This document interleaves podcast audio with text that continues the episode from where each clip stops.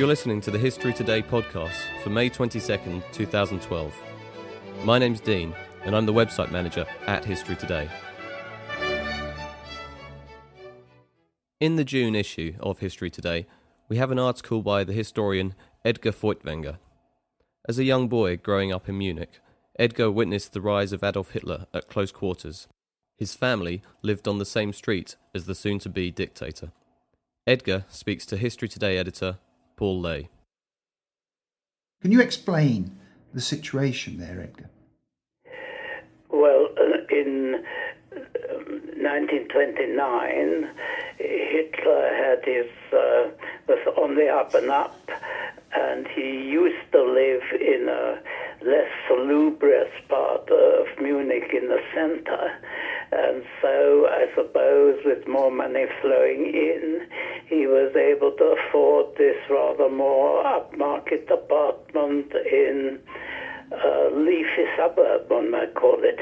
And which, which area was that? It's called Bogenhausen. And, and whereabout is that in Munich, for those who know the city? Um, let me think, it's towards the east or southeast, east southeast, I would say, would say, and it's near one of the main Munich theaters, the Prinzregenten Theater, which is the sort of Wagnerian theater, uh, opera house in Munich. Yeah, suitably Wagnerian. Yeah. Suitably Wagnerian, yeah. Um, was there a sense at that time in 1929. Did you did you get a sense because of course you were only um, I was only uh, five. Just, just five at the time. Did you get a sense that of what the future held there for Hitler, or was he just another politician at that point? No, I, I can't really say that. I mean, obviously, I don't remember that clearly what I thought at the age of five, but. Uh, I suppose I must have vaguely known, and my parents must have made it clear to me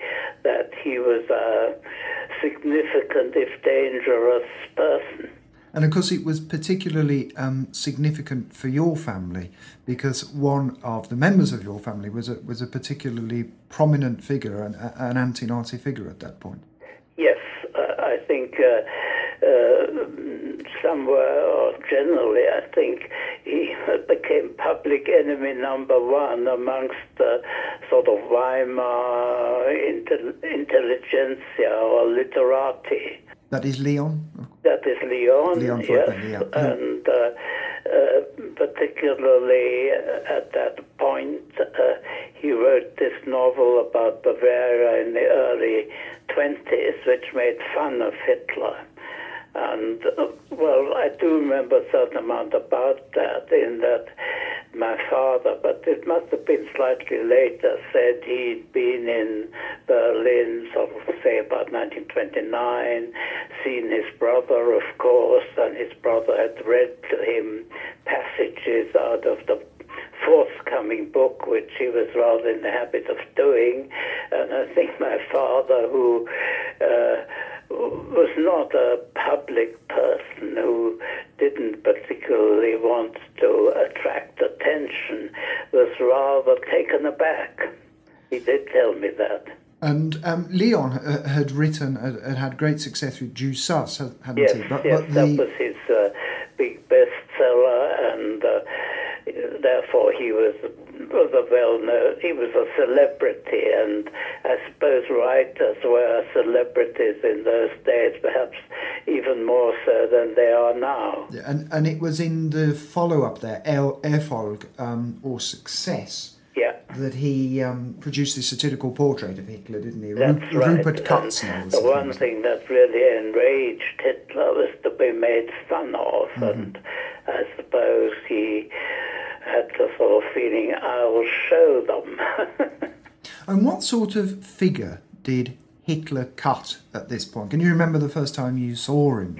Well, I mean, the first time that I can really remember seeing him must have been when he was already Chancellor, which was probably early in 1933 when I was. Uh, eight, right. And uh, I used to be taken for walks, which I didn't like. And the beginning of the walk was naturally past Hitler's house, and just as we were walking there with my nanny, he came out and uh, got into his car, and that is the first thing I remember about him, really.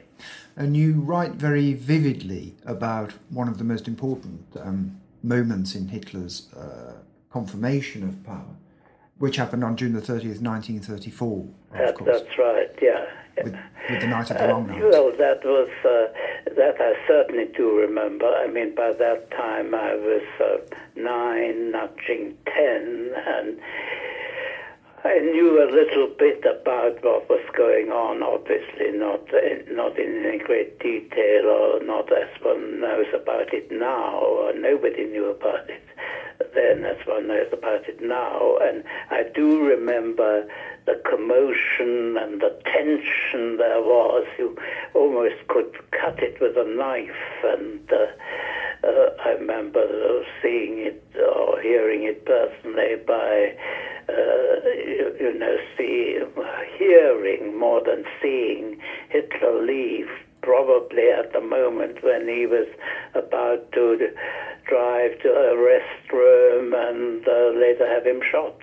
Yeah, and this this was on the Tegernsee. Presumably, Hitler was with SS men there who, who confirmed their, their accession to power at this point by by, Yes, uh, yes. by eliminating Uh, the SA At leadership. At that time, he had obviously SS bodyguards and uh, all that sort of thing. Yep. And the other point that I that I think you make about this is the um, one of the key moments in the cultural life of uh, Nazi Germany, which is the Entartete Kunst um, exhibition uh, Yes, that you yes. write about, and, and your memories of that. Well, uh, it started to be built in 1933. Uh, I think I saw the very beginning of uh, the building because uh, I, my uh, my dentist or the dentist to which my mother took me was o- exactly opposite, and curiously enough, he was also Hitler's dentist. Right at the beginning, of course. I mean, later, presumably, Hitler had his own private dentist. And so I remember, you know, it gradually going up. And this is what is known as the House of German Art. Yes, Uh, it was called House of German Art then. Now it's just called House of Art. Yeah, and and this was the, the scene of this exhibition on Entartete Kunst, or what the uh, Germans call, or what in German is degenerate art. Yes. Um, the, the Degenerate Art exhibition was in 1937, uh, by which time, of course, the uh, House of German Art and all that went with it was up and running.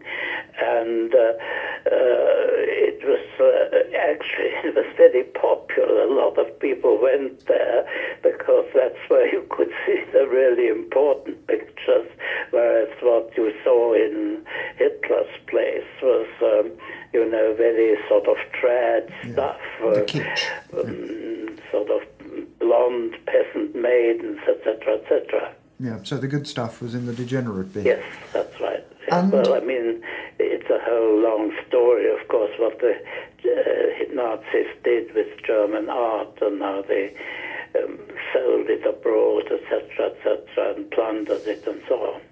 And it was pretty clear, or it became clear eventually, that your family would have to leave, and of course you, you left to settle in Britain. Um, can you tell us about that? Uh, yes, well, I mean, the, the, the thing that really triggered it, and uh, say made it clear to my father that, you know, there was no remaining there, it was life threatening, was, of course, Kristallnacht, you know, the night of broken glass in November 1938. And uh, uh, at that point, we then had to strain every nerve to get get out. And as it happened, what we what was arranged in the end was that we got what was called a capitalist visa to Britain. Uh, uh, this meant that a thousand pounds had to be deposited with the Treasury in London so that we wouldn't be a charge on the state. Unfortunately, we had enough uh, relations outside Germany with the means, which of course included my uncle Leon, uh, to put down the thousand pounds. Yeah. That is why, basically, why we came to Britain. and you won a scholarship to Winchester, is that correct? That is right. Yes, I went to Winchester.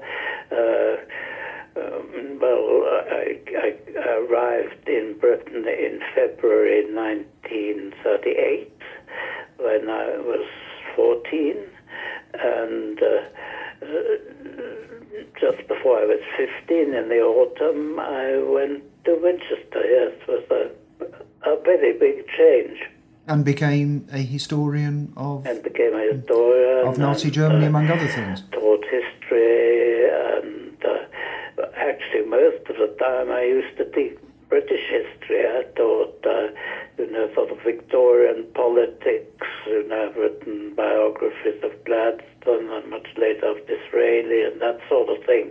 So that was my stamping ground, and my thesis was on party organization uh, around in the 1860s, you know, when British mass parties started to develop and that sort of thing. And it was only later that I taught uh, German history because, of course, the students wanted it.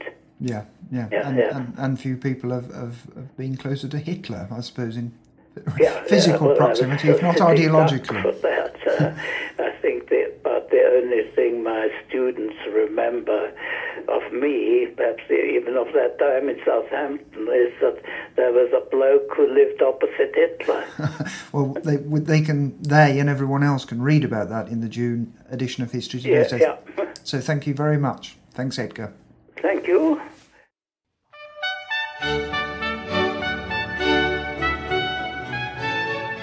Our thanks to Edgar Feuchtwanger for that interview. You can read his piece in the June issue of History Today, which is out this week. Also in the issue, Ian Bradley marks the Queen's Jubilee by looking at the history of the coronation rites. Nicholas Mee recalls the astronomer who first observed the passage of Venus across the Sun.